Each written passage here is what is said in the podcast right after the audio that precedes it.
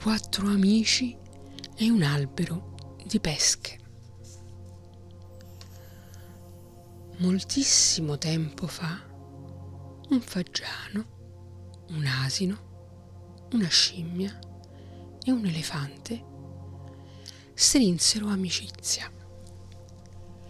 Il faggiano era esperto nell'arte del volo e quando i quattro amici vennero a conoscenza di un meraviglioso albero di pesche che aveva diecimila anni e fruttificava in tutte le stagioni, chiesero al faggiano di prenderne un germoglio. Dopo 33 giorni di viaggio, il faggiano fece ritorno. Siccome l'asino era pratico nella piantagione degli alberi, fu lui a piantare il germoglio. I gustosissimi frutti di questo albero erano ben noti alla scimmia, che perciò fece in modo di favorire la crescita del germoglio tramite la concimazione. L'elefante poi sperava che l'albero fosse rapido a fornire i frutti per un laudo banchetto Perciò ogni giorno riempiva la proboscide d'acqua e annaffiava l'albero. Grazie alle cure collettive, l'albero crebbe e fruttificò in fretta. Un giorno il faggiano trovò sulla parte più alta dell'albero le prime pesche mature. Io ho portato il germoglio dopo un viaggio faticoso, pensò. La mia ricompensa deve essere la più grande. Nessuno può impedirmi di essere il primo a raccogliere le pesche. Per cui iniziò a divorare i gustosi frutti dell'albero. Nemmeno per la scimmia fu una cosa complicata. Se voleva mangiare qualcosa, si appendeva all'albero, si saziava, quindi ne discendeva. Anche l'elefante ebbe la sua parte con la lunga proboscide riusciva a raggiungere i rami più bassi e a riempirsi la pancia di pesche. Le cose andavano assai peggio per l'asino.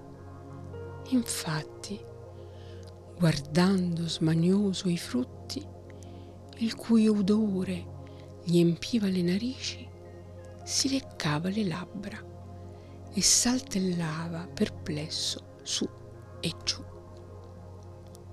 L'albero cresceva sempre più alto e un giorno neppure l'elefante riuscì più a raggiungere le pesche con la proboscide. Ed ecco che subito scoppiò una lite tra gli amici l'elefante e l'asino si allearono contro il faggiano e la scimmia. Non possiamo più tollerare questa ingiustizia. Solo voi due potete mangiare le pesche. Noi non riusciamo più a raggiungerle. L'albero è troppo alto per noi. Ricordatevi che siamo stati noi a piantare e ad annaffiare l'albero.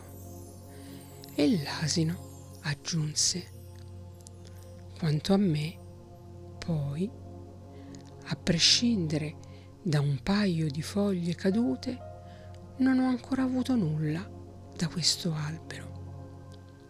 Ma il faggiano e la scimmia pensavano solo al proprio interesse e non prestarono la minima attenzione a quei rimproveri.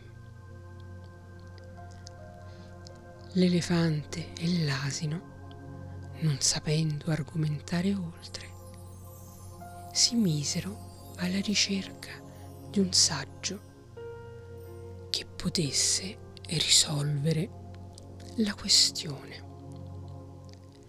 Il saggio sentenziò. Voi quattro dovete smettere di litigare per quanto ne so, qui non v'era originariamente alcun arbusto di questo tipo.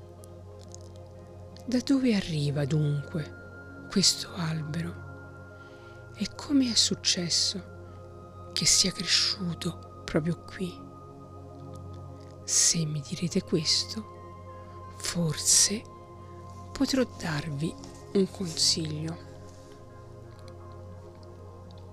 Saggio, cominciò il faggiano, hai ragione.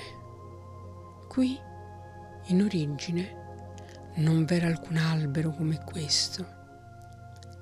Io, in 33 lunghi e duri giorni di viaggio, ne ho portato qui un germoglio. Dovrei forse essere privato della possibilità di raccogliere i frutti di un sì rilevante merito? È vero che il faggiano ha procurato il germoglio, ribatté l'asino, ma non sapeva che cosa farne. Solo quando io mi sono preoccupato di piantarlo, l'albero è cresciuto e io finora ho potuto mangiarne solo un paio di foglioline che sono cadute dalle sue fronde. Che sapore abbiano le pesche ancora non lo so. Dimmi, è giusto questo? Anche i miei meriti non sono pochi, aggiunse la scimmia. Solo grazie alla mia concimazione l'esile germoglio è potuto crescere fino a diventare un albero forte. Anche se il germoglio è stato trasportato, fece notare l'elefante, qualcuno lo ha piantato e qualcun altro si è preoccupato di concimarlo. Senza di me si sarebbe disseccato. Io, giorno dopo giorno, prendevo con la mia proboscide acqua dal fiume e l'ho annaffiato. Solo in questa maniera l'albero è potuto crescere. Perché io non dovrei godere dei frutti della pianta, visti i miei meriti? Allora il saggio parlò. Se le cose stanno così, ognuno di voi si è adoperato per il bene dell'albero, per cui ognuno di voi ha diritto di mangiarne i frutti la lite fra voi cesserà immediatamente se scogiterete la maniera di distribuire con equità i frutti fra di voi.